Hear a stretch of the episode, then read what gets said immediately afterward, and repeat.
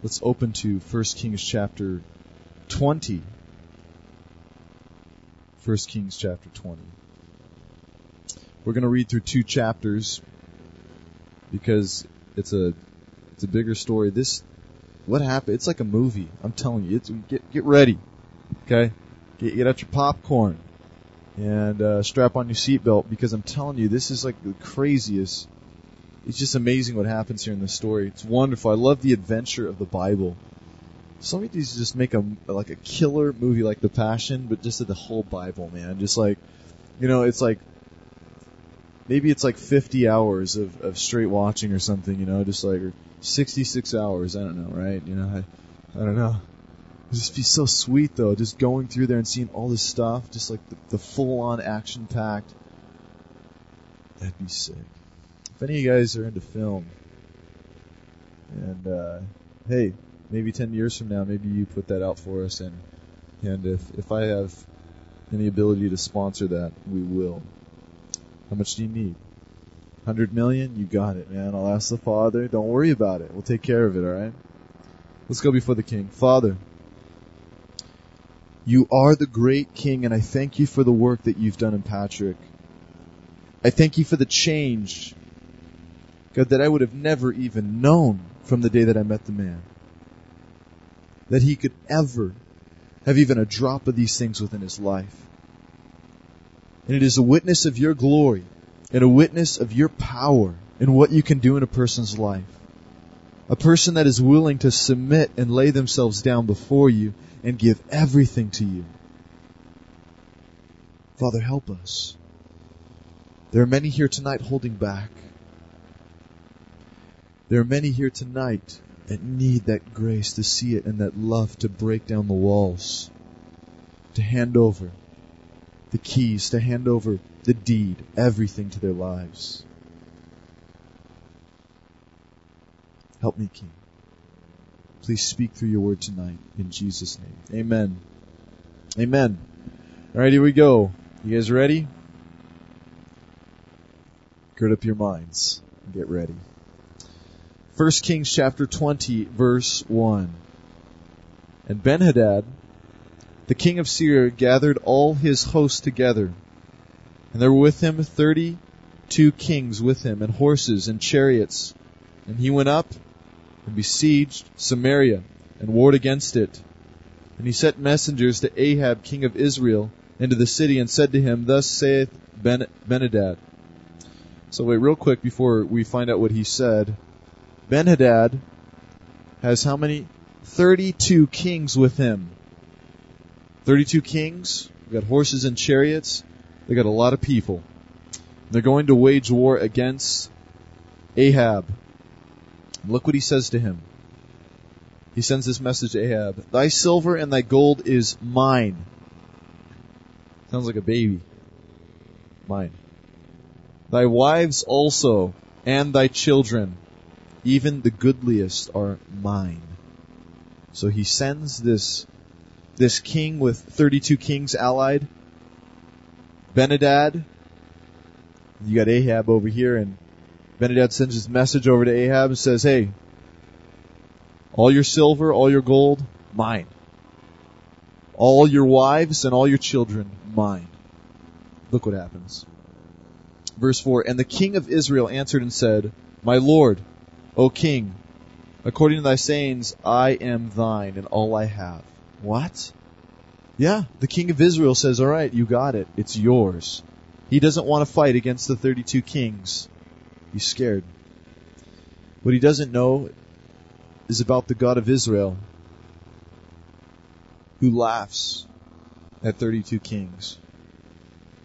Because he is the king of kings, of all kings and every king to ever walk the earth will bow the knee to this king. And Ahab is scared, and so he says, Hey, alright, you want all the money? You can have it. You want my children and my wives? You can have them. And so he, well, he says he can have it. Look what happens in verse 5. And the messengers came again and said, Thus speaketh Benhadad saying. So, hey, Benhadad sends some more messengers back to this king, and he says something else. Look what he says. Although I have sent unto thee, saying, Thou shalt deliver me thy silver and thy gold and thy wives and thy children, Yet I will send my servants unto thee tomorrow about this time, and they shall search thine house and the houses of thy servants, and it shall be that whatsoever is pleasant in thine eyes, they shall put in their hand and take it away. Uh oh. So, Benadad, remember, 32 kings, allied up, comes over to Ahab, give me all your money, I want your wives and children. Okay, you can have it. Benadad, 32 kings, comes back and does what? Yeah, I want everything that I said, and I want this too. I want to be able to come into your house and take anything that I want, anything that pleases my eye. Like walking into this house and saying, Moss family, um, anything that's pleasing to the eye, everything, I'm taking it. It's uh, we're taking this out of here, and and so look what happens. Look what Ahab says.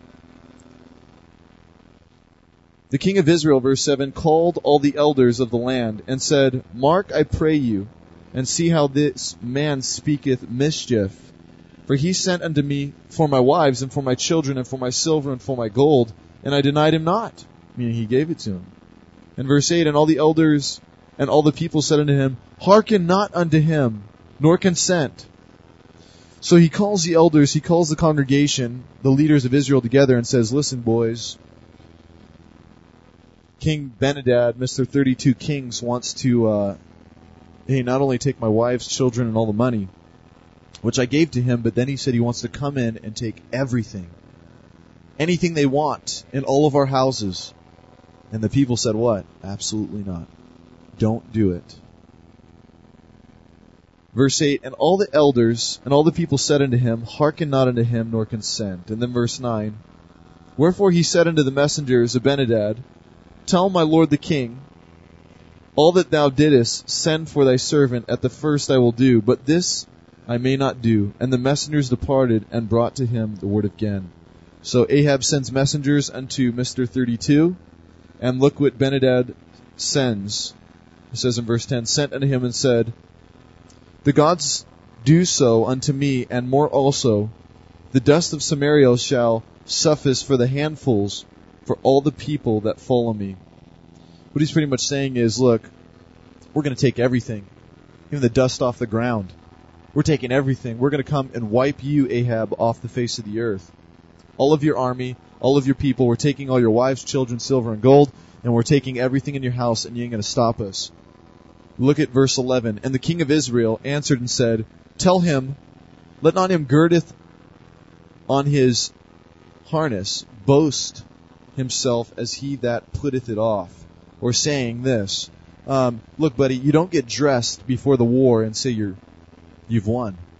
You don't stand up and put on all the armor and say, hey, we won the battle. No, you gotta go and fight it. So, he's pretty much mocking him. He's mocking Mr. 32. Then in verse 12, and it came to pass when Benadad heard this message, he was drinking. He and the kings of the pavilions that he said unto his servants, set yourselves in array. And they set themselves in array and against the city. Okay. So, we know the story. We have, we have Benadad, Mr. 32, and Ahab, the king of Israel. And remember Ahab? Do you remember Ahab? You know his wife? His wife is Jezebel. The wickedest, wickedest? The most wicked woman to ever walk the earth. She's ridiculous, just like this king. You know what she did to Elijah? Do you remember?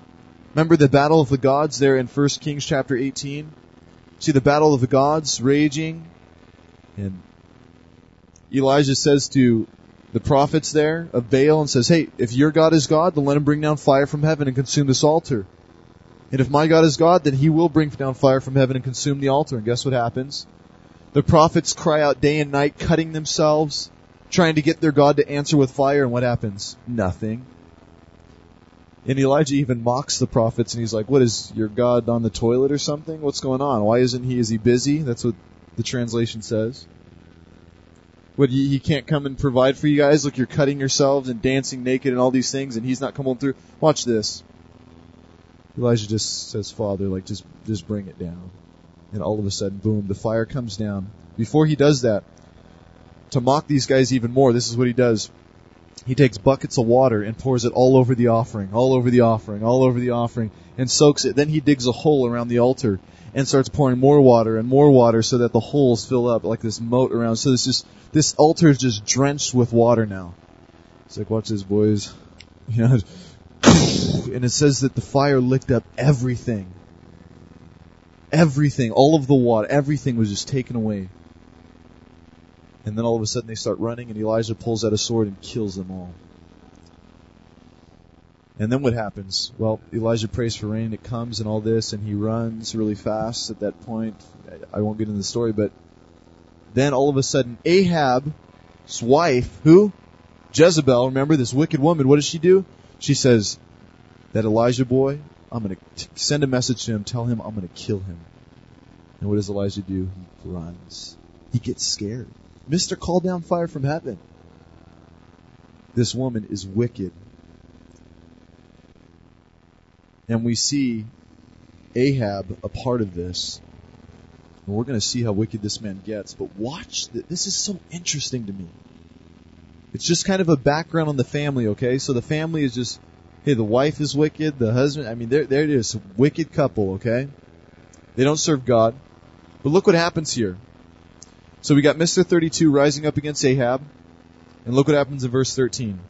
And behold, there came a prophet unto Ahab, king of Israel, saying, Thus saith the Lord, Hast thou been all this great multitude?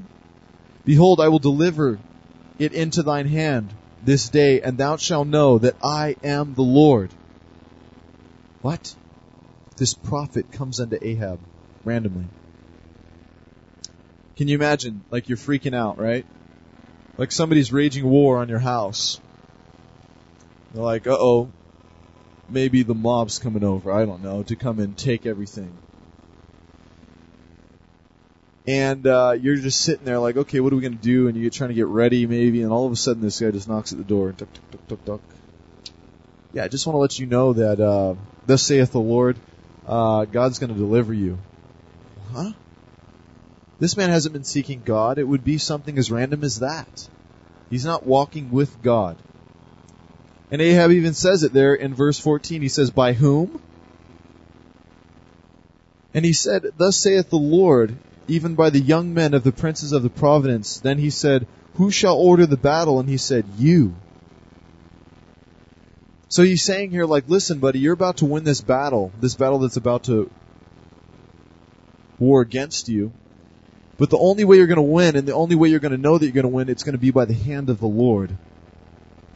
Jehovah. Yahweh. And look what happens, verse 15. Then he numbered the young men of the princes of the province. There were 232.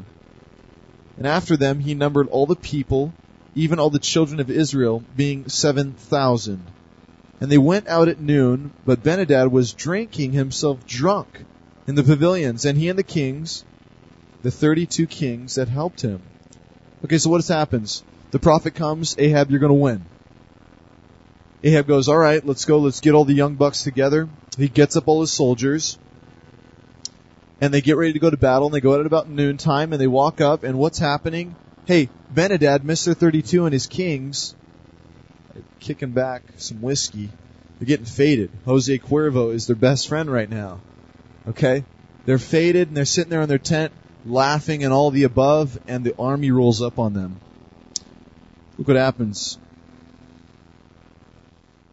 Verse 17, And the young men of the princes of the province went out first, and Benadad sent out, and they told him, saying, There are men come out of Samaria. And he said, Whether they be come out for peace, take them alive, or whether they come out for war, take them alive.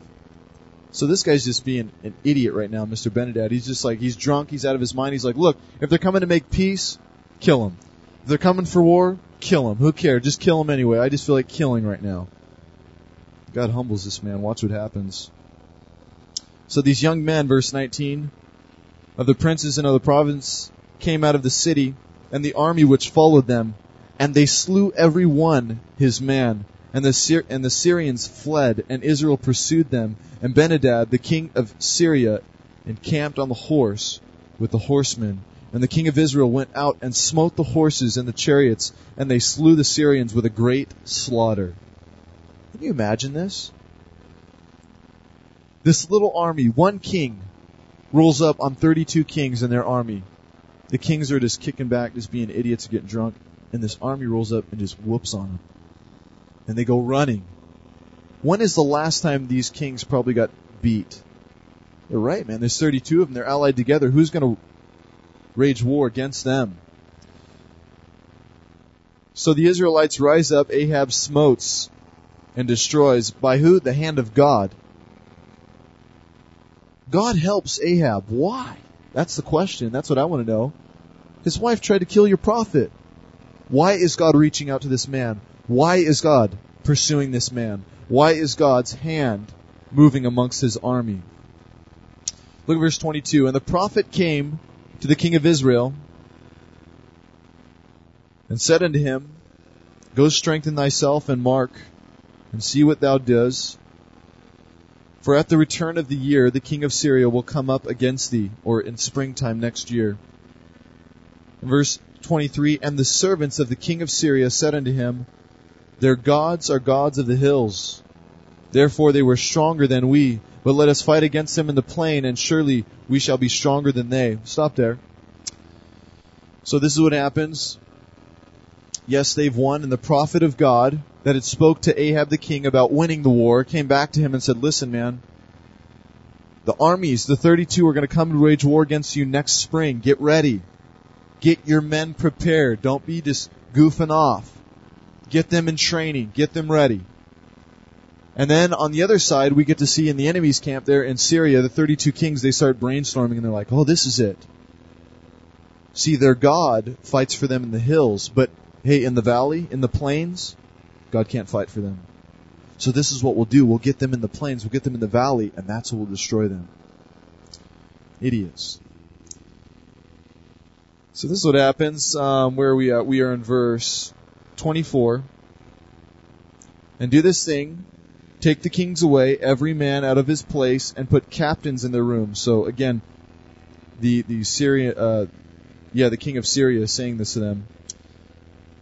Verse 25, and number thee an army like the army thou hast lost, for horse for horse and chariot for chariot, and we will fight against them in the plain. Remember? In, this, in the plains. And surely we shall be stronger than they. And he hearkened unto their voice and did so. Verse 26, and it came to pass at the return of the year that Benadad numbered the Syrians and went up to Aphek to fight against Israel. And the children of Israel were numbered and were all present and went against them. And the children of Israel pitched before them like two little flocks of kids. But the Syrians filled the country. Okay, so guess what? War is about to rage. It's like, like Lord of the Rings, alright? It's going down. There's it. Israel gets their army together. It's springtime and, and, and all of Syria gets their army together. And it says this. Israel's army looked like a little gathering of goats compared to the army of Syria that covered the entire land. It truly is like Lord of the Rings. It's like these like five guys like standing out there against like or 300. You know when you see that, it's crazy. I can't even imagine. Maybe like us standing here in this room and all of a sudden we overlook the hill and all we see is just people, just like thousands and thousands of people just sitting up on those hills, getting ready to go to battle. And God has told them that He will deliver. Look what happens, verse 28. And there came a man of God and spoke to the king of Israel. So here is that prophet again. Look what happens. And he said to Ahab, Thus saith the Lord, because the Syrians have said, The Lord is God of the hills, but he is not God of the valleys. Therefore I will deliver this great multitude into thine hands, and ye shall know that I am the Lord. There it is again. What does this prophet say? Ahab, you're going to know that I am the Lord. Why? Because I'm going to deliver you. You look like a bunch of little goats sitting out there in the field against this swarm of men. But I will deliver you. And look what happens in verse 29. Are you ready for this? This is crazy. Look at this. And they pitched one over against the other seven days. And so it was that in the seventh day the battle was joined, and the children of Israel slew of the Assyrians 100,000 footmen in one day. 100,000 men in one day. You know how many seconds are in one day? 86,400. 86,400. That's how many seconds are in one day. And how many people do they kill? 100,000. That means that men were dying by the second. More than that. I can't even imagine to see this fight. It was crazier than 300, I'm sure. It must have just been like, I mean, all these guys must have been like ninjas, you know, just going off, like just like, just you know, like they're like hitting people without even looking, you know, and just doing crazy stuff, like the Matrix or something, you know, just going off on these fools. And and hey, one hundred thousand footmen, I can't. Even, probably one of the greatest victories Israel's ever seen, and it's by who? Ahab. Ahab, the wicked king. Ahab, the one with that crazy wife, wants to kill Elijah. What's going on here? Says verse 30, but the rest fled to Aphek into the city, and there was a wall. Check this out. So the rest of the army that wasn't killed, the 100,000, the rest left over, look what happens. They go to Aphek, into a city, and there a wall fell upon 27,000 of the men that were left. What? And Benhadad fled and came into the city into an inner chamber. This is crazy. A wall. Maybe they're like trying to just get some shade or something, like it's just barreling down on them in the desert, like it's just so hot they've been running from the enemy because they're scared to death. Just like kicking it next to this wall, and those are just like, boom! It's like every but 27,000? That's a lot of people. You ever been to Angel Stadium? That's a lot of people. Gosh, the hand of the Lord moving. And guess what? Mr. 32. Remember? Mr. 32. What does it say at the last, the last part of that verse? And Benhadad fled and came into the city into an inner chamber. He went and like got in a closet and just like probably just couldn't believe what just happened. Can you imagine? If you're like standing on top of the world, I mean you got all these people. It's like any one of the war movies we've seen, you know, like The Patriot or something like it's just like it's insane. It doesn't make sense. How have these people got victory? I wonder how blown away Ahab was. Can you imagine? A wicked king that does not serve God nor fear him. But God delivers them in a miraculous way right before their eyes. Let's move on. Verse 31 And his servant said unto him, Behold now, we have heard that the kings of the house of Israel are merciful kings. He's speaking to Mr. 32. His servant is speaking to him. He's like, Look, man, the kings of Israel, I've heard they're merciful. Do this. He says, I pray thee, put sackcloth on our loins and ropes on our heads and go out to the king of Israel. Peradventure he will save thy life. So he's like, look, man, you need to get in a place of repentance. Okay? You need to rent your clothes. You need to throw ashes on your head. You need to put sackcloth on. Sackcloth is like, um, it's like put, have you ever seen like a potato bag? It's like putting that on. It's, it's a place of mourning. It's a place of repentance. It's showing like that you are humbling yourself completely before the Lord. And so, Mr. 32 is told by his servant, hey, do this. Put on the potato bag throw ashes on your head. Show Israel, show King Ahab that you're, hey, you're humble and that you don't want to fight anymore. You're just surrendering completely. And so what does he do? There, verse 32. So they girded sackcloth on their loins and put robes on their heads and came to the king of Israel and said, Thy servant Benhadad saith, I pray thee, let me live. And he said, Is he yet alive? He is my brother. Okay, now this is dangerous, and you're going to see why, but look at verse 33. Now the men did diligently observe whether anything would come from him, and did hastily catch it, and they said, Thy brother Benhadad. And then he said, Go ye, bring him. Then Benhadad came forth to him, and he caused him to come up into the chariot. Uh oh. Look what's happening here. This sneaky little rat, Mr. 32, scared, and so what does he do? He puts on this front. And he's like, let's put on the sackcloth and let's go and repent and all this stuff. And so he goes to Ahab. He sends him. He sends his messenger. I'm sorry to Ahab and says, "Hey, just tell him, tell him that your brother, tell him your brother is in need for you, wants you, your brother. Benadad is not a Jew. He's not his brother. And Benadad does not serve Yahweh. He's not his brother. And what does Ahab do? He pulls this man up into his chariot with him and they go off. And look what he says. I'm sorry, look what Benadad says there in verse 34. Benadad said unto him, The cities which my father took from thy father I will restore, and thou shalt make streets for thee in Damascus as my father made Samaria. Then said Ahab, I will send thee away with this covenant. So he made a covenant with him and sent him away. The father delivered the enemy into his hands, and Ahab preserved it. Wickedness. I'm going to keep moving through the story before I apply. Could stop here. There's a lot of points of application. I was about to right now, but I just want to get through this because we have a lot of reading.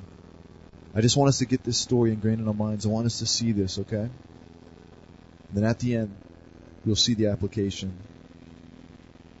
So what has Ahab done? He has made friends. Hey, he calls him brother, the enemy. And so now you see, guess what? Mr. 32, remember who mocked and said, I'm taking your wives, your children, your gold and silver, all this. And hey, I'm going to take everything and anything I want in your house. He is now riding next to Ahab there in the chariot. They're riding together. Interesting. And they make a covenant. Verse 35 and a certain man of the sons of the prophets said unto his neighbor, in the word of the Lord, smite me. Okay, now, this, there's kind of a picture change here, okay? This is kind of something separate from the story, but watch what happens. There's a certain man, a son of the prophets, he says unto his neighbor, Smite me, I pray thee. Smite me. Yeah, the prophet is like, or the son, the prophet, yeah, the prophet's son is just like, hey man, you, Fredo, come here, smack me in the face.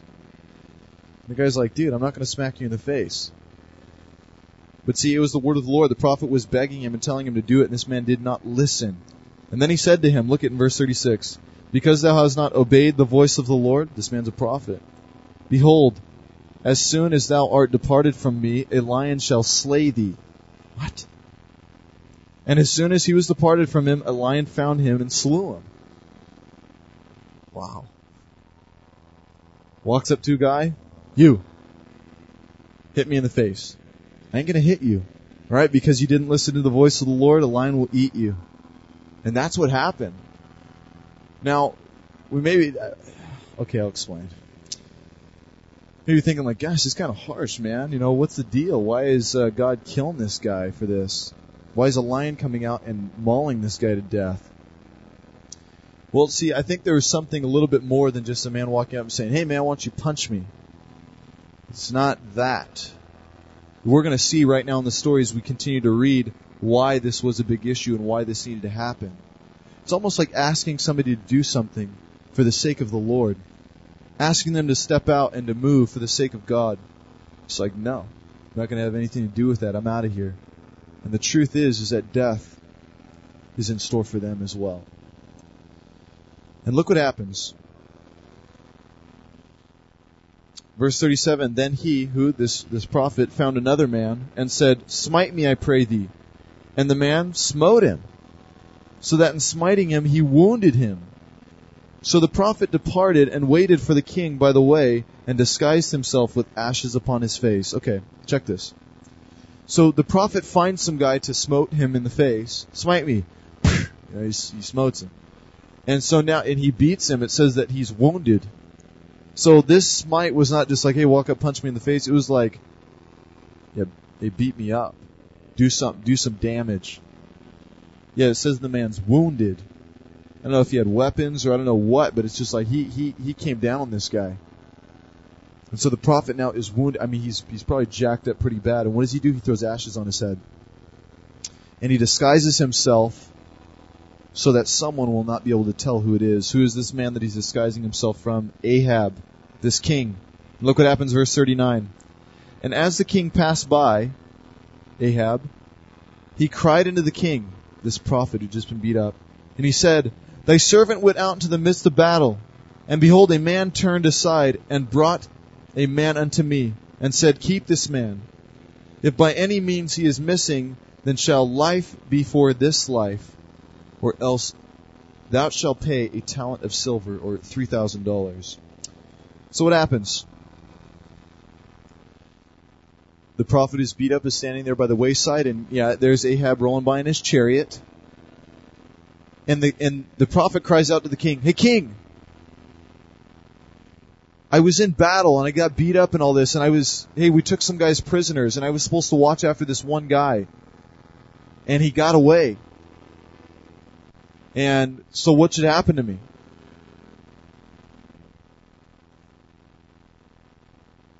And he, he says he, he says he's supposed to keep the man, or he'd have to pay, you know it'd be a life for a life, or he'd have to pay the three thousand dollars. And he says my my I'm sorry in verse forty. Let me just read it for you as thy servant was busy here and there, he was gone. So the prisoner pretty much ran off while he was supposed to be keeping watch after him. So shall thy judgment be, thyself has decided it. And he hasted and took the ashes away from his face, and the king of Israel discerned him that he was of the prophets. What happens is, the king says, well look, if you let the man go that you're supposed to be keeping watch after, then hey man, you gotta die, or you gotta pay the price. And then what happens? The prophet standing there rips off the blindfold around his eyes or whatever it was that was disguising him from the king being able to tell who it was. And what happens? This is what he says. All of a sudden the king looks down and says, Oh no, it's the prophet that was speaking to me. And look what he says. Verse 42, And he said unto him, Thus saith the Lord, because thou hast let go out of thy hand a man whom I appointed to utter destruction, therefore thy life shall go for his life thy people for his people. And the king of Israel went to his house heavy and displeased and came to Samaria. This prophet calls out the king, Hey, you say that since I let the man go, that I should have to pay $3,000 or, hey, my life for his life? So guess what? Rips off the mask and says, You, O king, you are the one who had men in prison. You are the one who had Mr. 32 in your hands and you let him go. Now you will die. You are the one who has disobeyed the Lord. And the king, Ahab, goes away heavy and displeased, bummed out.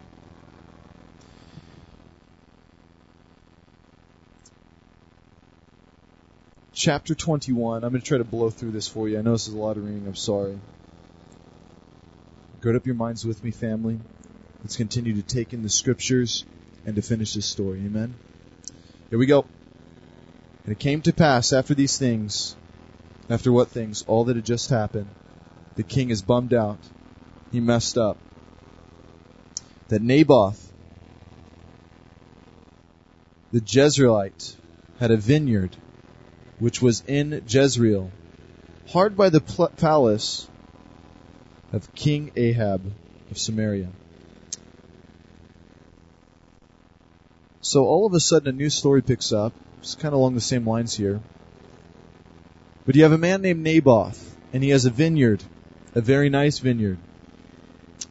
And Ahab knows about this, and he desires it. And look what happens in verse 2. It says, Ahab spake unto Naboth, saying, Give me thy vineyard, that I may have it for garden of herbs, because it is near unto my house, and I will give thee for it a better vineyard than it, or, if it seems good to thee, I will give thee the worth of it in money.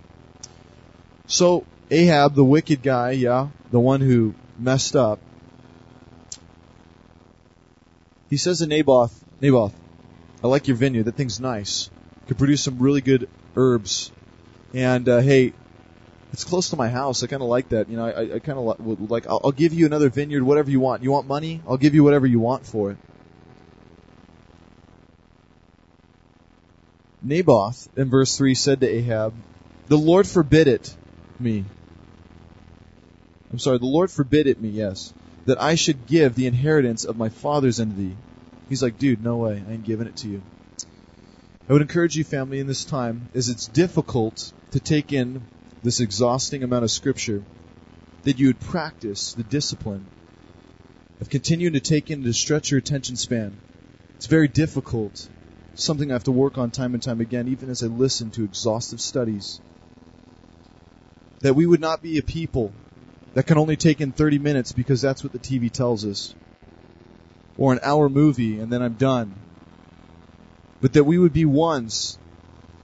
Oh, gosh, I would love to get to that point. Do you remember Paul taught all the way through the night? Do you remember that? And there was a boy sitting there by the window and he fell out and broke his neck during the teaching. I wonder if he was falling asleep. What happens? He's like sitting there, he's all tired, and he falls out of the window, breaks his neck, and Paul says, "Hey, uh, bring him back up here." And Paul uh, heals him, raises him up from the dead right there. And then they continue teaching. Interesting. I hope that doesn't happen in order to, doesn't have to happen in order for us to wake up. But practice during this time, please, and we'll finish this. So Naboth, the guy with the vineyard, says what? Uh-uh, buddy. Not doing it. Not selling it.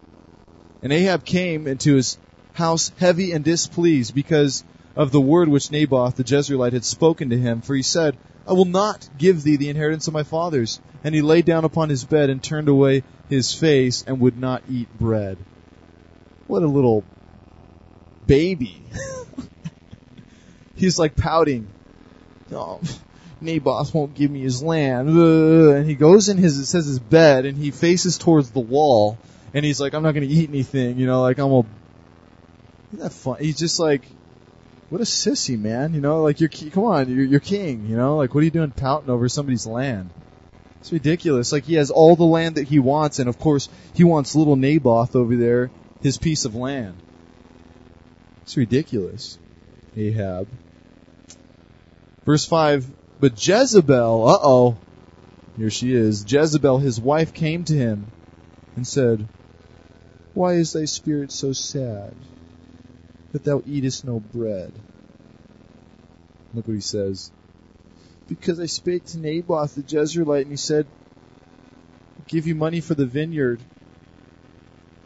And he says, I will not give thee another vineyard for it. And he answered, I will not give ye my vineyard.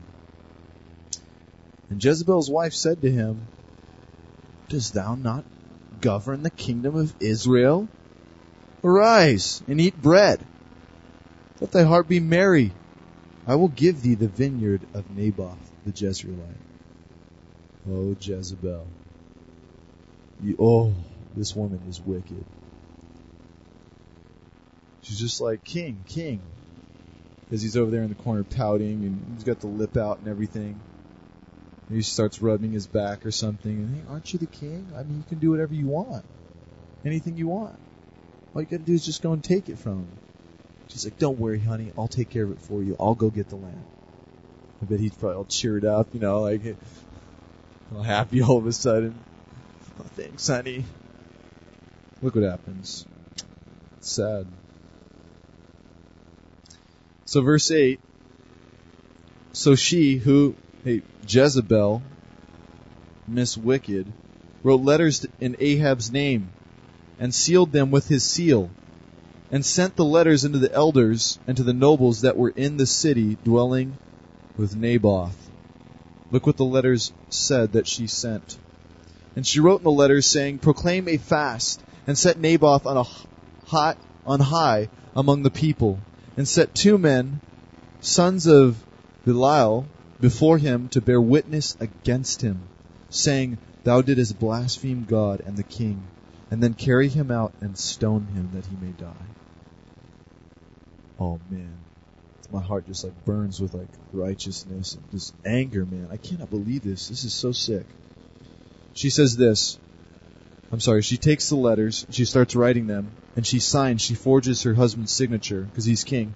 She takes the seal and stamps it. So I guess King said this. And what does he say? What does she say?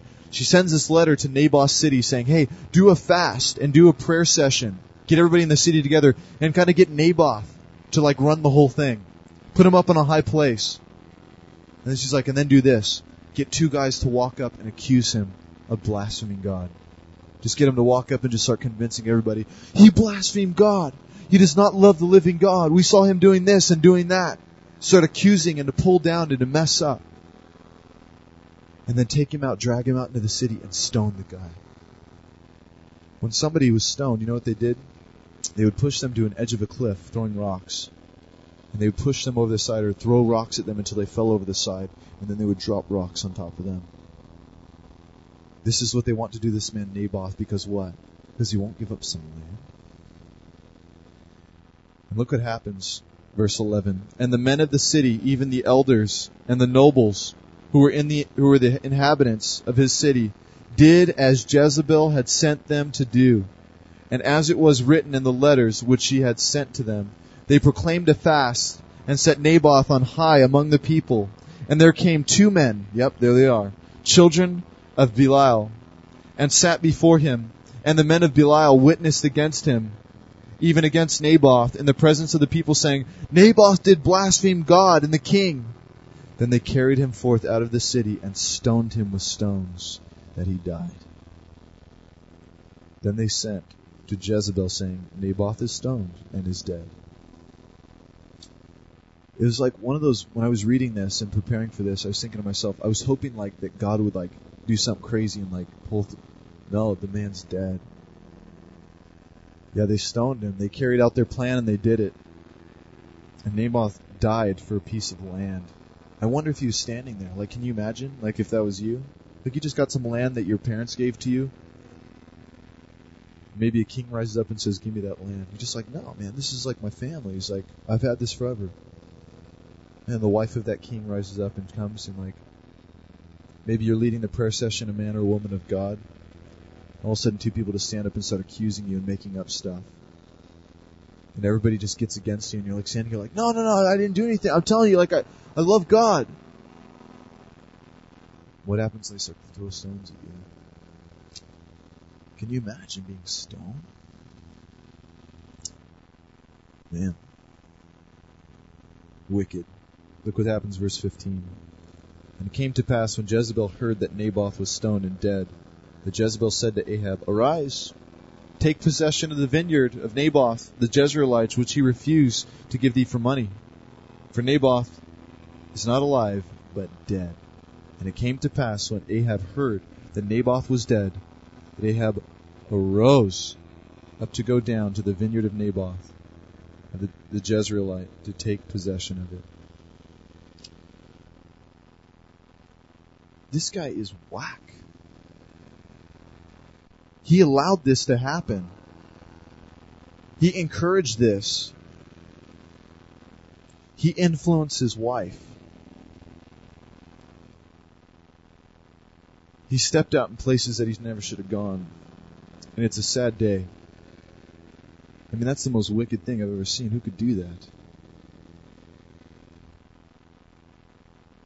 But look what happens in verse 17. Come on, we got 12 verses. You ready? And the word of the Lord came to Elijah Tishbite, saying, Whoa, where did Elijah come from? All of a sudden he just springs up. Do you know that God hasn't spoken to him in six years? It's been six years. And all of a sudden the Father just speaks to him. Hey, a little word for us, huh? Maybe if the season's a little dry in your life and you haven't feel, heard God speak, recognize that it's right around the corner. That He will speak to your life directly. You continue to pursue Him. It may be six years, it may be 60, maybe 40 like Moses. You wait. God desires to use each one of us. Be patient in your walk with God. He is right on time every single time. He's never early. He's never late. Sometimes I wish he was early, but he's never late. Maybe, hey, things are a little dry right now in your walk. Maybe you seek the face of God and it's just like nothing, there's no feeling anymore. I'm just kind of just going through the motions. I'm kind of just trying to be faithful to study and trying to be faithful to worship God and, and, and, and to be one that lives in integrity. But man, Josh, I don't get the goosebumps anymore as much as I used to. And hey, things are just, you know, it's kind of hard. Stay faithful. God knows. It may be a little while. It's okay. Remember, sometimes seasons, sometimes it's summertime, everything's just a blast. Fall comes around and everything starts to slow down. Winter, God, where are you? Recognize spring is right around the corner. The freshness and newness of life that God has brought to you before will come again. Elijah rises up. I love it. It's been six years. I bet he was stoked. Probably just sitting there. All of a sudden, the word of the Lord just comes to him. He's just like, Father, it's been a while. The word just comes to him, and I bet he's just fired up. And this is what the Lord says to Elijah in verse 18 Arise, go down to meet Ahab, king of Israel, which is in Samaria. Behold, he is in the vineyard of Naboth, whither he is gone down to possess it. And thou shalt speak unto him, saying, Thus saith the Lord, Hast thou killed and also taken possession?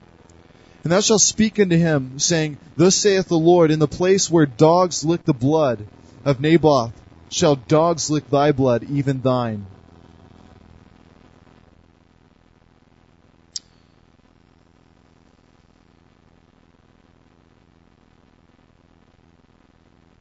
Look what happens. Man, this is powerful. God tells Elijah, Go and tell that wicked man that the dogs that have licked the blood of the man that you killed will do the same to you, and you will die. And look what happens in verse 20. And Ahab said to Elijah, Hast thou found me, O my enemy? Did you hear that? Says, O my enemy. Can you picture this? Ahab standing there in the vineyard that he just killed a man and, hey, took his vineyard and he's standing there it. Maybe he's just eating some stuff, just filling himself. And all of a sudden Elijah walks up and he's like, Oh, old friend, Mr. Enemy, didn't my wife send some people out to kill you a couple years back? What are you doing here? He calls him enemy. To know he calls him enemy? Because the man speaks truth into his life. He shouldn't be calling him enemy, he should be calling him friend.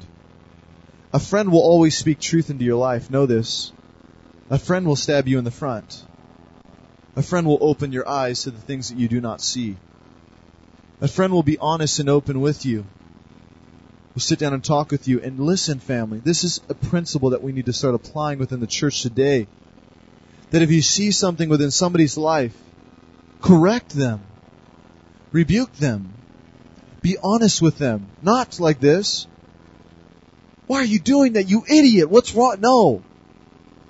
But coming to them and saying, hey, listen, I love you. And I have to tell you this because no one else will. And you have food all over your face and no one will wipe it off for you. Everybody's looking at it. Everybody can see exactly what's going on. Everybody sees you this wicked king who just stole somebody. I mean, everybody just looks at you like, what's wrong with you? There are people in the church today that need serious rebuke. Not like this, like this. To embrace them and to hug and to love on. But see, this is the hardest thing for us, isn't it? We're scared it's going to cause division amongst us. To be honest with a family member. To be honest with a close friend. To sit them down and say, hey, I love you. Please, let me share this with you. That's why I'd even encourage you that maybe you can come to a person and say, Hey, I want to be completely honest and open with you right now. And maybe after I'm done being completely honest and open with you, you can be completely honest and open with me. And share the things that I need reproof in. The man who desires this, the woman who wants this is one who truly seeks the face of God. Why? Because they are willing to look into their own life a mirror that they look into day after day after day, but don't see exactly what's going on. The way you view yourself is like what? A carnival mirror. You don't see the clear image of yourself. You can't. Pride blinds you. Me too, Josh Thompson, yeah. It took one of my friends telling me, it's here tonight, back in high school, that you're the most prideful guy I've ever met in my life. I looked at him and said, What? I can't believe he even said that. Pride coming up even in the conversation. And I can't even see it. I can't see myself. And throughout the rest of the day, God starts to reveal to me what a cocky, prideful jerk. And he's still showing that to me. But it took a friend stepping out and being honest with me. And I've had older men in my life speak truth and just be honest. And Josh, you need to do this, and you got to do that. Just being honest and open. The wise man loves rebuke. If you're wise, you will love this thing. You will adore it. You will cherish it. You will look forward to it. That's why marriage is so sweet. Because you just rebuke each other. You get so close to one another that you see every single fault and every single thing. And as you sometimes call each other out, maybe not in the best way, and other times in the best way. And you get to grow close because you work through those things because you trust the person. Like, it's not a fight anymore. It's just them being honest with me and trying to help my life so I can be a better man or so I can be a better woman. Helping one another. The one who tells the truth isn't your enemy. The one who tells you the truth is your best friend. So you gotta cling on to those people. And don't be angry with someone somebody shares something with you. Ever. You shouldn't be. If somebody walks up to Josh and said, you know what, you're this and you're that and you're this and you're that, and even if they do it in the wrong way, I should not get angry with them. I should ask myself, is that me? And I should ask myself, you know what, I'm gonna start improving in that area regardless. Even if I don't need improvement, I'm just going to start doing it. I'm going to apply that to my life. I can't lose. That only helps. Do you understand? You can't lose in receiving rebuke, even if they're not on point. That's why a wise man will love it and cherish it and desire it. I would encourage that. I would encourage you, the closest people around you, to minister to you and to allow them to do that. We don't have enough confession in the church. We need more of that, family. So Ahab says to Elijah, O old friend, hey enemy. Why does he call him enemy? Because he does not like truth. And Elijah answered, I have found thee, because thou hast sold thyself to work evil in the sight of the Lord Behold, I will bring evil upon thee, and will take away thy posterity, and will cut, sorry, and will cut off from Ahab him that pisseth against the wall, him that shut up and left in Israel, and will make thine house like the house of Jeroboam, the son of Nebat, and like the son of Baasha, the son of Ahijah, for the provoke, I'm sorry, provocation wherewith thou hast provoked me to anger and made Israel to sin. And of Jezebel also spake the Lord, saying, The dogs shall eat Jezebel by the wall of Jezreel. Him that dieth of Ahab in the city, the dogs shall eat, and him that dieth in the field shall the fowls of the air eat. So Elijah just pretty much just dropped the hammer on this guy. He's like, look, buddy, you're gonna die. Your wife's gonna die, your house is gonna, everything's going down, your kingdom's gonna fall. Look at this though, look what happens. This is amazing. This is the point. This is it. Here is the end. Look at this. Verse 25, but there was none like unto Ahab, which did sell himself to work wickedness in the sight of the Lord. Did you say that? There is none like this man who is so wicked as Ahab to sell himself to wickedness, whom Jezebel his wife stirred up in him. Verse 26, and he did very abominably in following idols according to all things, as did the Amorites, which the Lord cast out before the children of Israel. And it came to pass, when Ahab heard those words, that he rent his clothes and put on sackcloth upon his flesh and fasted and laid in sackcloth and went softly. And the word of the Lord came to Elijah the Tishbite saying, hold on. Before we read the last verse, did you see what just happened? Elijah calls the guy out and what does he do? He rents his clothes. This is what the, I don't know if you even saw that. Do you remember when the Gaza Strip was taken from Israel and on TV you saw people ripping their clothes, renting their clothes. It's a place of just like the, the biggest disaster, like everything has fallen out. Sackcloth is put on, ashes upon his head. This man humbles himself in an instant. This king of wickedness falls before the man Elijah. One of you just fell on his face, like right there, just like, boom! Started crying and just sobbing and just weeping unto God. And look at what happens. Look at what Elijah the Tishbite says. See thou how Ahab humbled himself before me? Because he humbled himself before me, I will not bring the evil in his days, but in his son's days I will bring the evil upon the house.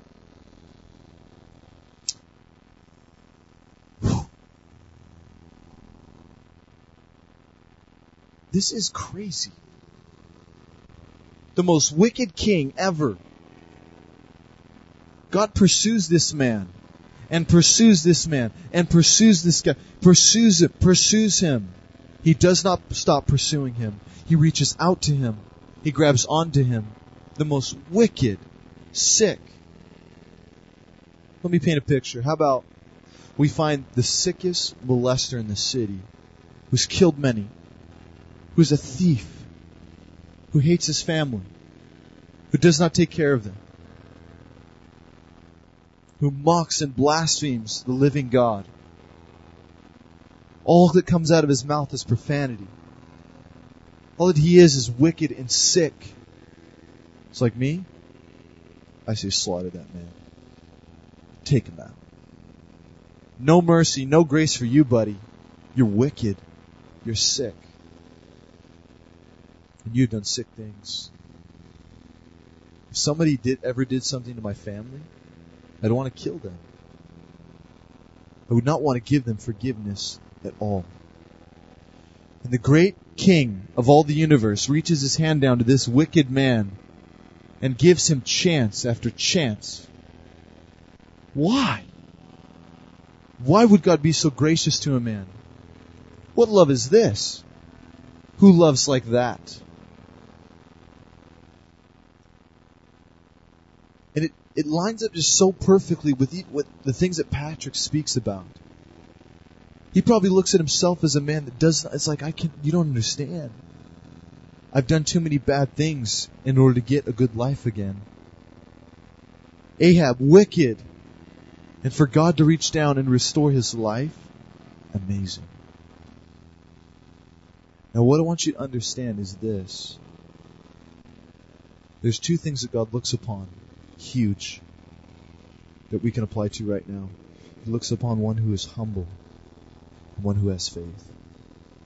These are the two things that we see continually in the Word of God. That God, when He's searching to and fro, He looks for the man who is humble and meek and one who has faith. We see Jesus time and time again looking for those who believed, who are willing, who are honest. God is looking for the same within our lives. A meek and humble person is one who does not speak much, slow with words, is not quick to anger, has self control. One who submits themselves in precision each day before the Lord their God. One who rents themselves before God close with this. buddy Christian, bless his heart, man. I remember when, we were in the desert, I would look at this guy. He's like the holiest guy out of all of us, like just set apart, man. I mean, he just like served God, loves God, spend time with God. When all of us were goofing off, he loved to just spend time with Jesus. And he is the one in our prayer meeting. I'll never forget this. We're in the prayer meeting. We're there on our face. All of us guys, there's 22 of us in the room. And Christian, like the holiest guy in the room, the guy who's like set apart, the guy that we look up to, that we desire to pray like and be close to God. Like, he starts crying out to God. He starts crying out and he starts weeping. Prick my heart. Prick my heart. Change me. Mold me and shape me into the image of. He's just crying out to God. And we're sitting there like, everybody in the whole just humble. It's like, what is going on here? Christian, what are you doing? Why are you crying out? You're, you're fine, man. Cry out for us. But this is a man who's set apart. Can you see the picture of Ahab in his wickedness, in his ridiculous manner, him falling before the face of God and renting himself? Crying out to God, just, man, I will be humble before you, just falling on the ground, weeping. This place of being humble has got to come from us. Let the grace of God pour upon your life in such a way that it would humble you, that it would break you. I'm scared to say that grace has become a stale thing amongst our community. That man, we recognize grace and we're, we're happy about that, but it does not stir us daily. Do we need to be like Ahab in order to recognize how much we're forgiven? Let our eyes be open in an instant tonight.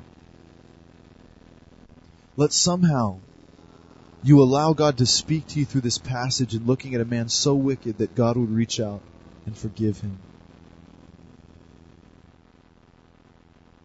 Let that push into our lives in the way that we love people, our family members, in the way that we love the friends, and the way that we love people, hey, who rip us off, who laugh in our face, who mock. That is the beauty of the love of Christ. It changes. It molds and shapes and pushes us to be men and women that strive like never before.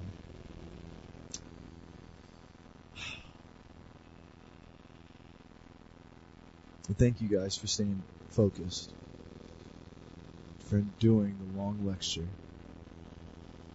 I know it's long. I'm sweating myself and my eyes are weary. But I tell you this Let's be different.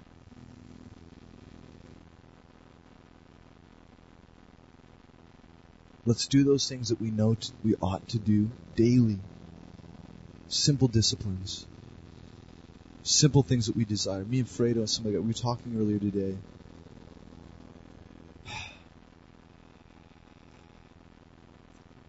I was sharing with them what this guy said to me today. He just said, Josh, again, simple, just pray. Okay. pray. The reason why it spoke to me so much is because I don't. The reason why we don't move and have the humble heart and have the passion and have the things that we desire is because we don't. If you desire it, rent your clothes tonight in your room. Go by yourself. Seek God and be dead serious and watch change. You can go as deep as you want, family. You can have the power in your life if you desire it. It's up to you. Let me pray these things in and talk to the Father.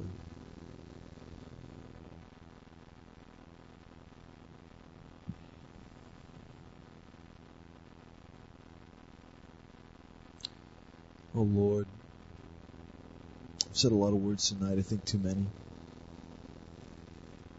Your people are weary. Father,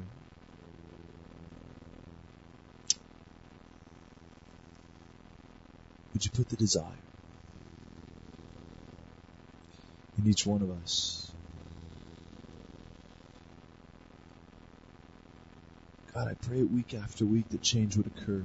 And I believe it is, Father. But Lord, would revival take place in our own hearts in every single one? Would we be people who walk around recognizing the love and the grace of God that no man is beyond reach? That no person out there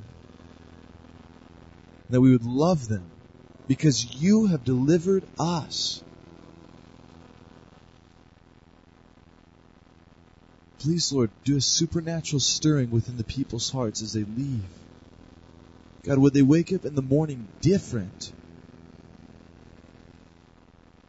Father, I even pray just for steady growth, just consistency amongst these people. Seeking your face, walking with you, knowing your heart.